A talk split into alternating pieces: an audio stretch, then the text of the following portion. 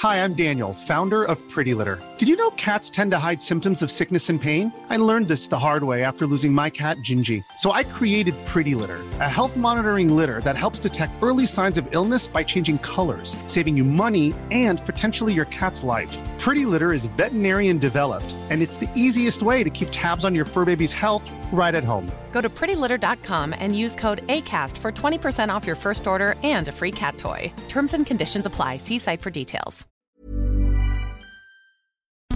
You're listening to Tech's Message, the UK focused technology podcast with me, Nate Langson.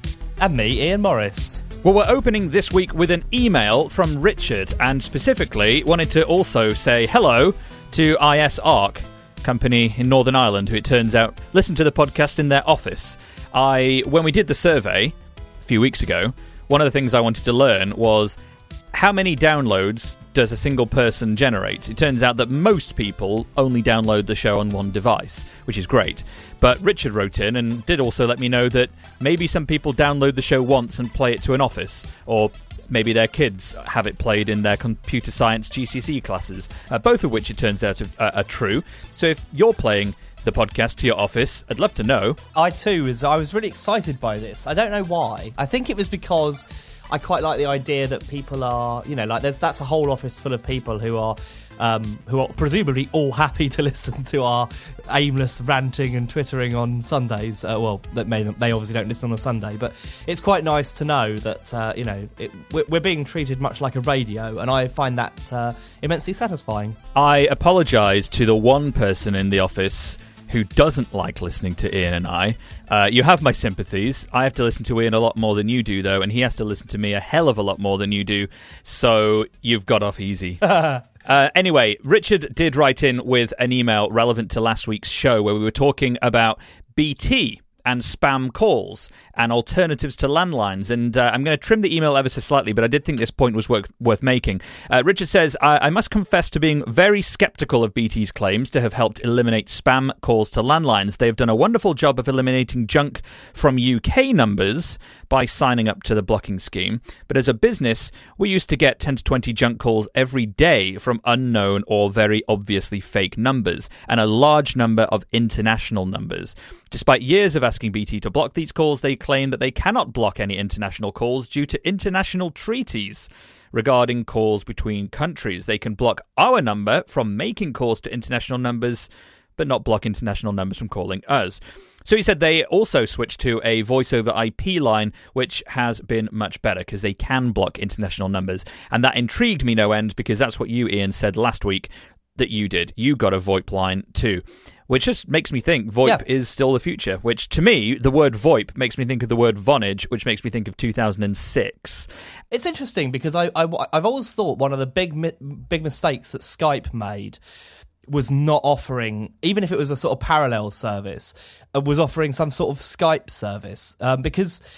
Uh, I was I was thinking about using Skype. I thought, oh, what a good idea! I could just have a Skype line, and it would it would be like a VoIP line, and I'd be able to call normal numbers and etc. and have a phone number but they don't offer any functionality with hardware. So unless you get a very specific Skype phone, you can't make a you know you can't have a phone in your house that is connected to Skype not easily. Whereas VoIP is much more widely supported, and in fact, if you want, you can just have a little box that you plug normal phones into, and they're just turned into into VoIP phones by this little piece of hardware. Um, so I've always thought that was a sort of missed business opportunity for Skype. Skype could have been this huge global phone provider, but they just sort of won't do it because they like to have their proprietary little system and uh, and it isn't compatible with the proper standard. Well, this has prompted a wonderful conversation. Uh, if you want to prompt a wonderful conversation, you can also do as Richard did and send an email to podcast at natelangson.com. We love to hear your emails.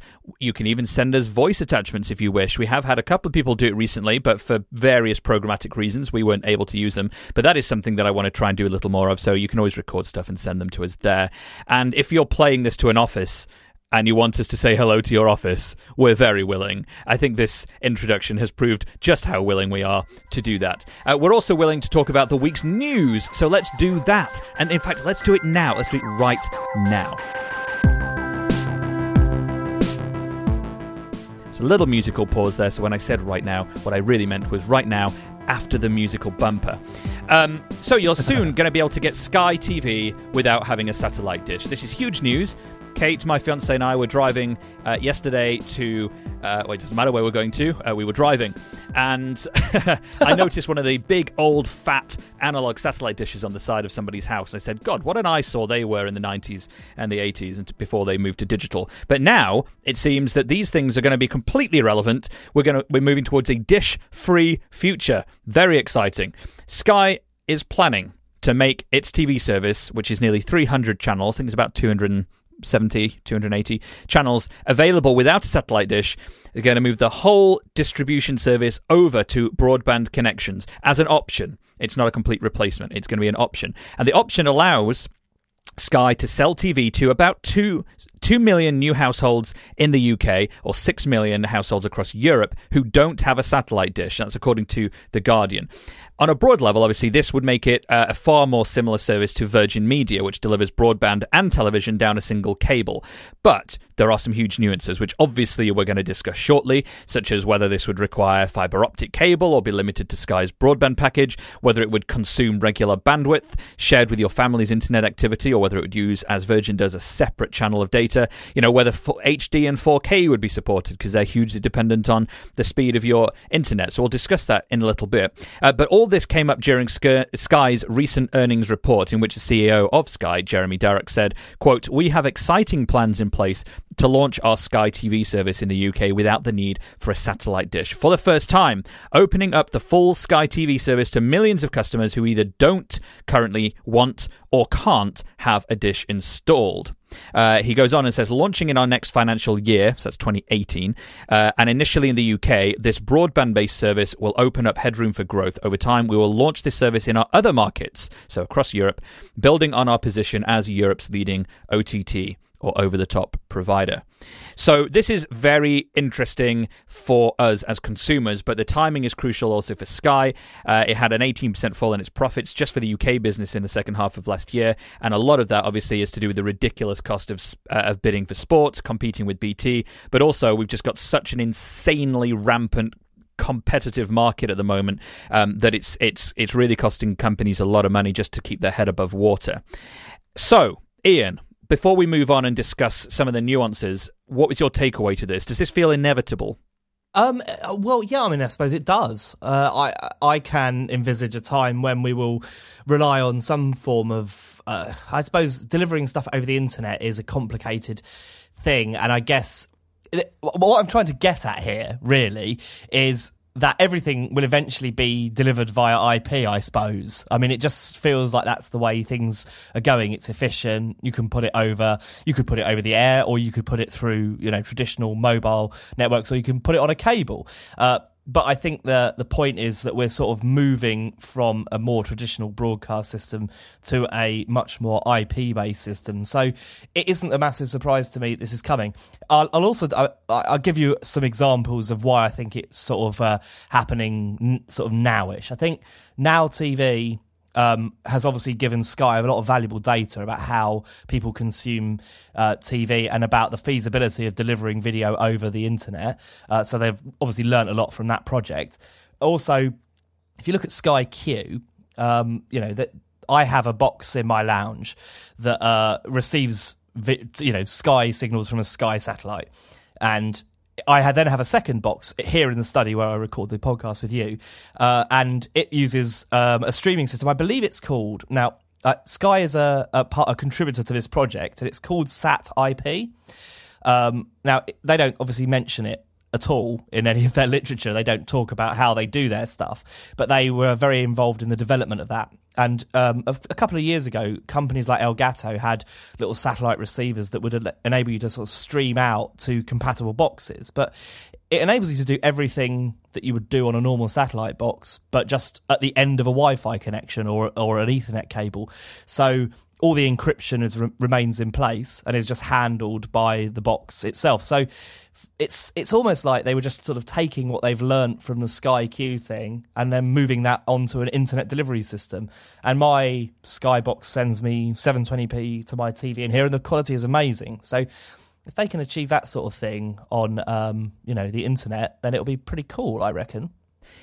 It's obviously the way that all this is going because realistically, installing something as cumbersome as a satellite dish on the side of your house and having it beam television from space probably not as easy long term as just delivering it down a fiber optic cable.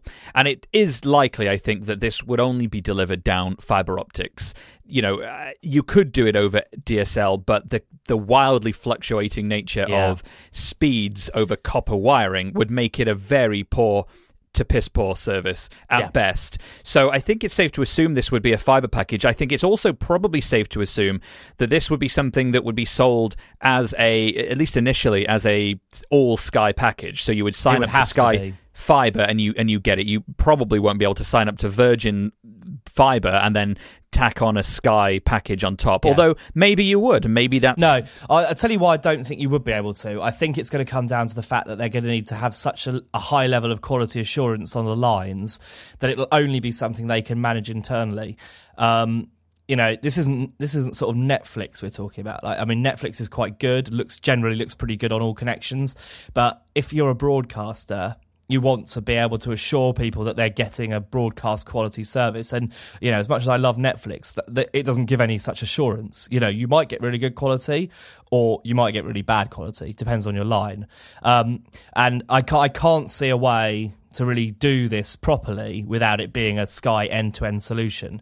Um, I, I, think so. you're almost certainly right, and, and there are some other things that we have to factor in. You know, for one thing, if you're talking about standard def content for a single TV, that's not ridiculously difficult oh, no, to do fine. down copper. But if you're doing multi-room, if you're doing multi-room HD, and by 2018, you know the, the entirety of this year and part of next year, it's likely we'll have at least some 4K broadcasting by that point that is not going to be capable of coming down even some of the current fiber packages. I was looking at Sky's fiber packages.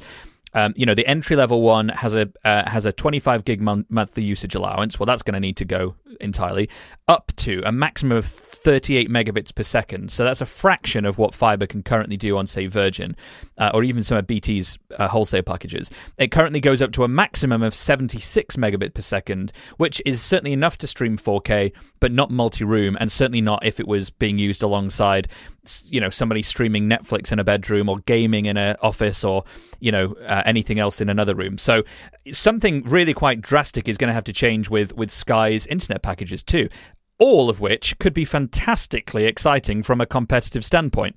Um, and I'm extremely excited about this. It opens up so many doors, and you know, I, would not have Sky almost exclusively because I don't want a satellite dish. I-, I wondered if maybe Sky would restrict this to people who uh, actually couldn't get a satellite dish. No, they're not. They've said not. They've said it is. It, it is for some people who can't, you know, but it is also people who won't. Right. So because because I wondered because it's obviously going to cost them a, quite a bit of money to provision this kind of stuff. I wondered if maybe they might just try and go only for people who lived in say blocks of flats who had uh, you know internet from them and stuff like you know people who traditionally would struggle to get a good service on a satellite dish. So, well, you're right. I mean, even in my previous uh, flat where we used to live in, in Ealing, we rented and we weren't allowed to put up a satellite dish. So no matter how what much we wanted Sky, contractually, we were you know restricted from from doing it. I know people don't like satellite dishes, and uh, especially with things like Sky Q, having one dish that serves the whole ha- whole block is actually fairly challenging technically. You wouldn't believe how hard, hard it is actually to do.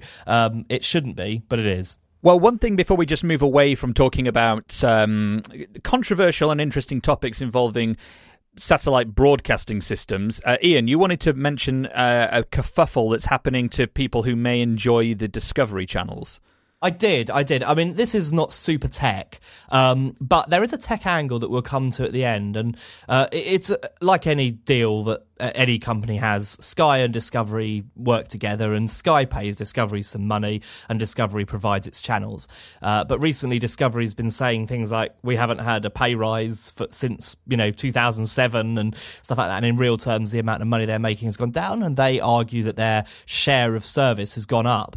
Um, so there is a dispute between the two companies uh, that is going to result in a couple of days, by the end of the month, in fact, uh, Discovery will re- withdraw its channels from Sky, so they will only be available on Virgin and I think BT. Uh, which is alarming if you're a Discovery viewer on Sky. And I think most of us are because Discovery is, uh, for, for some of its faults, still a pretty good channel. So the tech angle to this is that you have a theory about what Discovery Well- might do instead. I think you know they've if it, it depends how how long this dispute goes on for really. If if uh, if, if if it's true that Discovery's genuinely prepared to hold out for a certain amount of money and Sky is genuinely not prepared to give it to them, uh, then I suspect we may they may have to explore other avenues. And again, as we've just discussed, d- delivering content over the internet is possible now. Uh, the BBC did it with BBC Three; they moved it off terrestrial and put it online only. So I suspect that maybe the future for Discovery will be uh, its own streaming service. Uh, I think the friction with that comes from having to pay again. Uh, Sky is certainly not going to put its prices down when Discovery goes. Uh, so what do you do then? I mean, you've you basically you've got to you know you're going to be paying the same amount for Sky and you're going to want Discovery. You have to pay extra for Discovery. It's going to be a difficult uh, thing for viewers. Uh, unless Discovery decides to sort of go, well, all right, then we'll we'll be free and ad funded. But I don't know if that's even possible with their model. So who knows? Um, but they're certainly going to be cutting out a lot of their income if they're not going to be on Sky anymore. I also have a theory about this in Hmm, that I don't think this is going to be the last time we hear of a discussion like this because content providers are all too aware that their options for getting their content seen have never been so wide and have never widened so frequently. And so you look at a service like Netflix and you think, well, everything on Netflix is is on demand. It's just all you know, physical files stored on a server somewhere. It's not live. Well, what if in future Netflix opened itself up to the option of having a live Well, portion? I'll tell you this, Nate. You don't even you don't even need to do live with Netflix uh, because all you're doing is you're just replacing the traditional playout of a, a broadcaster. You could make it appear live, but it doesn't actually need to be live. It's just files stored and played out in a certain time. Um, so you could do it. You could do it easily. I wonder if that's actually not far away in our future. But Well, I've, let- I've I, I, I, I, sorry, I did interrupt you. I, do- I, um, I do wonder if Netflix is exploring the idea of becoming much more of a platform. Um, because its its infrastructure is very good and very clever, and I wonder if maybe it sees itself in the future as being something that provides a service to other smaller companies. lots here for you to give us your feedback on. Would you prepare be prepared to ditch Virgin Media perhaps or switch on Sky for the first time if it was delivered via internet alone? Let us know. Podcast at natelangson.com. And it's at this point I should remind you that if you're not following us on at Tech's Message pod in the week, you're missing out on seeing all the news we're potentially going to talk about in the week uh, at the at the at the weekend when we do the show. And you can let us know any opinions you have on those stories in advance.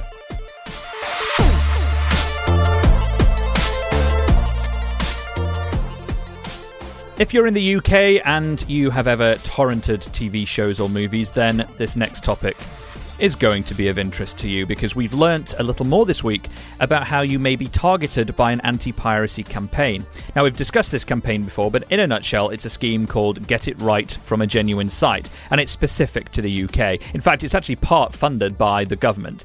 It means copyright holders can send you letters via your ISP if they see you pirating content illegally online. Your name will go in a database and you'll be encouraged to take action to stop the activity. Now, that could be activity that you're knowingly conducting, it could be activity that your kids or a partner or even somebody using your Wi-Fi if you leave it open uh, are doing, and that this may be a prompt to have the all-important sit-down conversation about piracy. Uh, now, no legal action is going to be taken as part of this. This is all about education, and actually, the messages you'll receive are officially called educational emails. But it is hoped that they will serve as a bit of a shock to the system to remind you that, yeah, you know what, you're not that anonymous and you can be identified, uh, but also B, mostly to encourage you to start acquiring content from legal sources rather than BitTorrent or similar. And although we've talked about this briefly before, we did learn a few more things this week. And specifically, what I thought was worth pointing out uh, are the ISPs that are going to be involved in this initially as of this month. These include Virgin, Sky, TalkTalk, BT, but also PlusNet. These are all going to be involved in this. So if you're a customer of any of those networks, uh, any of those providers, and you're BitTorrenting, then you're potentially, at least, uh, a target of this. Now, they've said as well that they're going to send a maximum number of two and a half million emails per year, and the program will stay active for a minimum of three years. But a couple of other things we learned this week.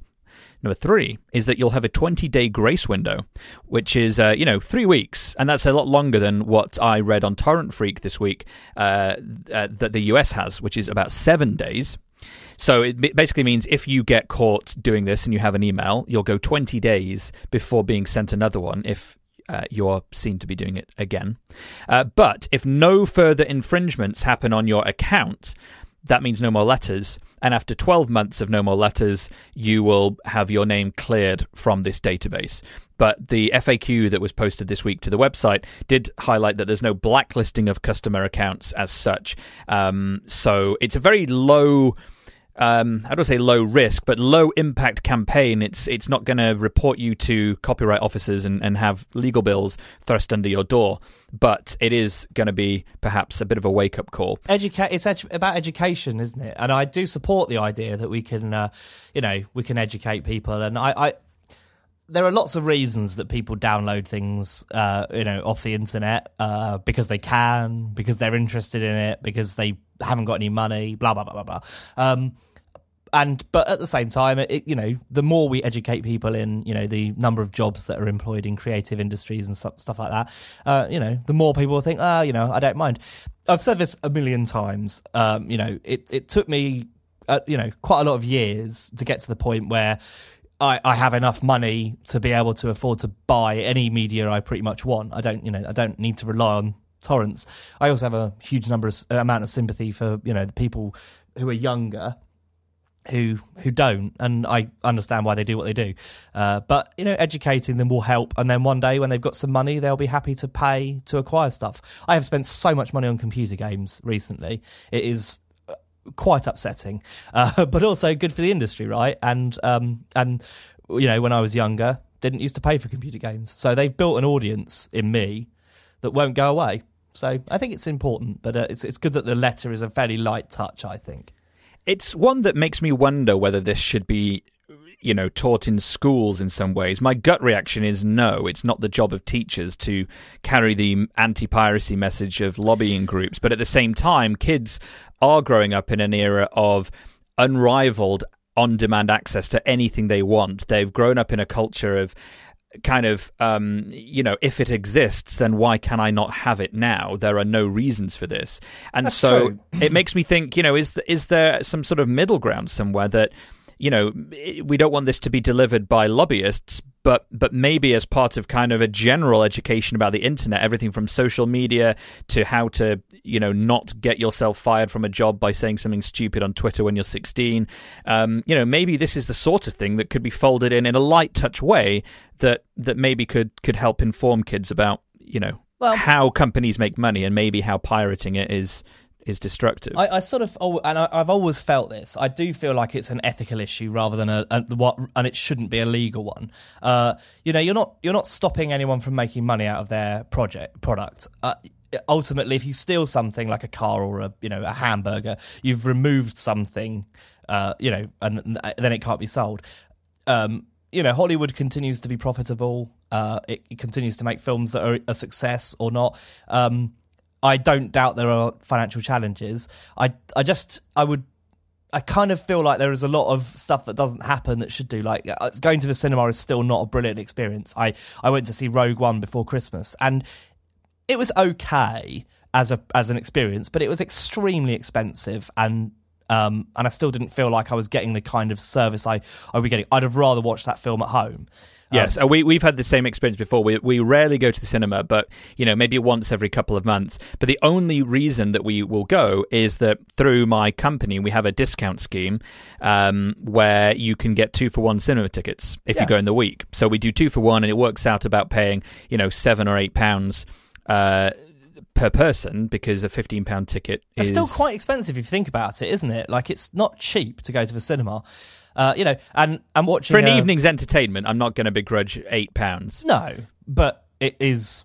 It isn't an evening, is it? And you have to go through all that stress about booking a ticket, getting the right seat. I, I cannot go to cinemas and sit in the wrong seat. I nothing is more likely to irk me than being Ian, at the what front. What cinema are you going to where they tell you what seat to sit in? Well, you have to if you want to go to a busy film, like a, a film that's you know not like been about to leave the cinema, you, you're competing with about 300 other people who all want the best seat in the house. Oh. Uh, so I, I, you know, so you have to book a seat, right? And I think all cinemas have allocated seating now. No one just does that thing where you run in at the start and sit in the best seat, do they?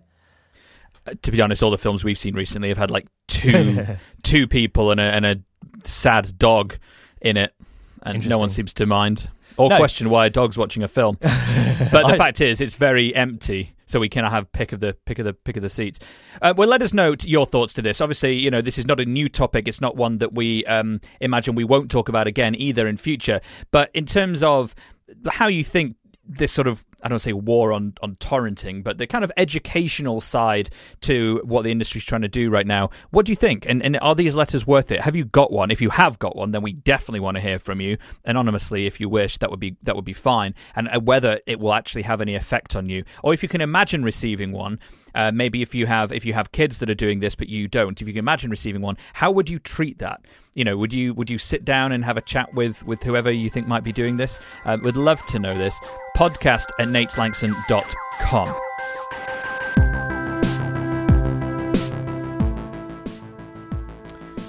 Well, over at Tech's Message Pod had an interesting tweet come in from Gareth this week that reminded me of something I forgot to mention at the weekend uh, last week when we were talking about driving through busy city places where the 4G doesn't work, and I said actually now it's sometimes better to drop down to SMS because there's so little activity on that network, thanks to WhatsApp and iMessage and, and the and the like, um, that you can use them actually very very efficiently now. And he said.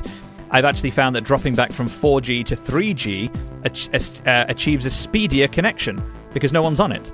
And I also did that at the weekend, and it did work. And you know, 4G is technically faster, but if it's choked, it's slow. Whereas 3G, most phones are trying to get on the strongest signal, not the most, not the least congested signal. So 3G was uh, was much more efficient for me um, for sending photographs. So uh, thank you, Gareth, for pointing that out. Presumably that works if you go to America on 3 and you use Feel at Home, and everyone there will be on 4G while you would be on 3G because they don't do 4G roaming.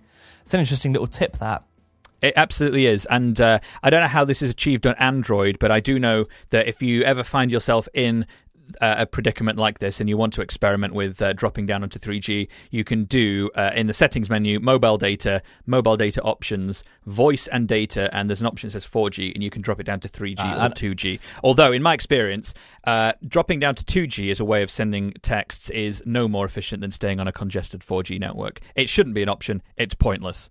And I can tell you it is the same on Android. It's available on all phones. One more story, uh, news wise, that we wanted to touch on briefly, only because I thought, uh, well, because I didn't have much else I wanted to talk about this week. Uh, Tesco's mobile payment app, PayQwiq, horrible name, capital P A Y, capital Q W I Q. Seriously, if this podcast wasn't marked as clean, I'd have some words to say about that. Indeed, imagine those words, listeners, in your in your head. Uh, unless unless you're in school, as mentioned earlier, in which case, don't. Those are naughty words. Don't use those words. Uh, anyway, PayQwiq uh, is now available in all Tesco supermarkets across the UK. Now, the, we- almost talked about this story uh, a few months ago when the trials were rolling out because they trialed this in about 50 stores in London, Edinburgh. Then they extended it to about 500 stores, and I still didn't think it was worth talking about. And then this week, I decided it was worth talking about when I realised that on a contactless card, you can only spend about 30 quid per contactless transaction, whereas using this PayQwiq thing, you can spend up to £250 in Tesco because it puts like a, a QR code on your iPhone or your Android phone's screen. And you hold that against a little laser scanner at the checkout. And obviously, you've linked your Tesco account with your bank account ahead of time. So it can just sort of debit that from your bank. So you can get around the contactless uh, limit of, of low spends and, and spend you know a couple of hundred quid in one go. And they're rolling this out to all Tesco's everywhere in the country. So I think this is great.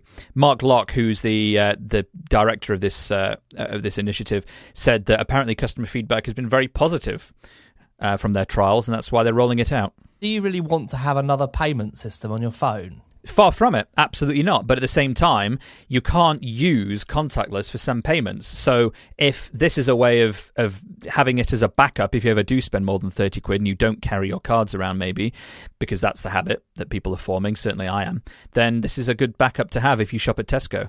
We don't have a Tesco near us. We have a Morrison's, a Sainsbury's, an Asda.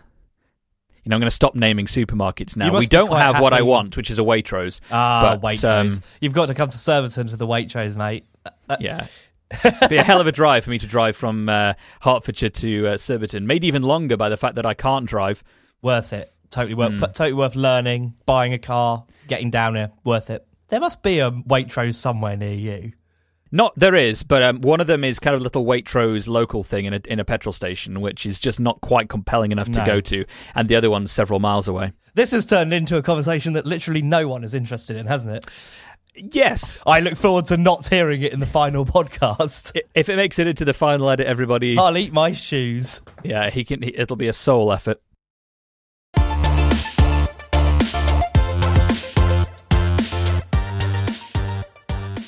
Let's check in with Tom Merritt. Tom, what has been going on on Daily Tech News Show this week? Hey, thanks, Nate. This week on Daily Tech News Show, Allison Sheridan and I talked about why we say we saw news on Facebook or on Medium instead of referring to the publisher or the writer. We dug into the state of Hyperloop development, which, by the way, Europe has a chance to get first. Discussed Facebook's change to deliver trending topics by region instead of tailored to each person. Speculated what Dropcam's Greg Duffy could do now that he works for Apple, and discussed whether LG and Samsung's forthcoming phones will get us interested in phones again. All that and more coming up. DailyTechNewsShow.com.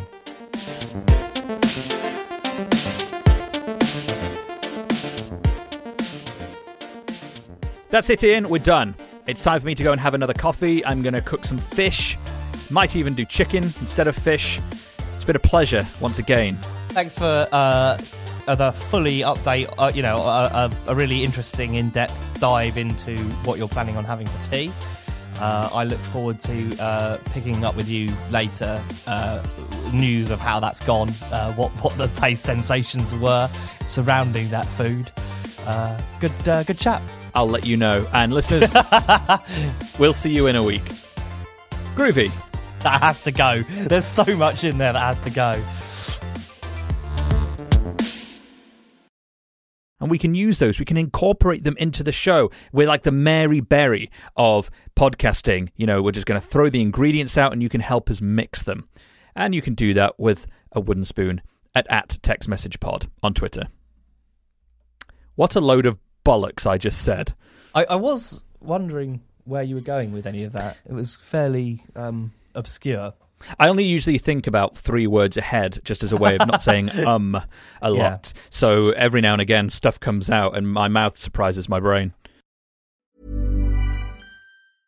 Hi, I'm Daniel, founder of Pretty Litter. Did you know cats tend to hide symptoms of sickness and pain? I learned this the hard way after losing my cat, Gingy. So I created Pretty Litter, a health monitoring litter that helps detect early signs of illness by changing colors, saving you money and potentially your cat's life. Pretty Litter is veterinarian developed, and it's the easiest way to keep tabs on your fur baby's health right at home. Go to prettylitter.com and use code ACAST for 20% off your first order and a free cat toy. Terms and conditions apply. See site for details.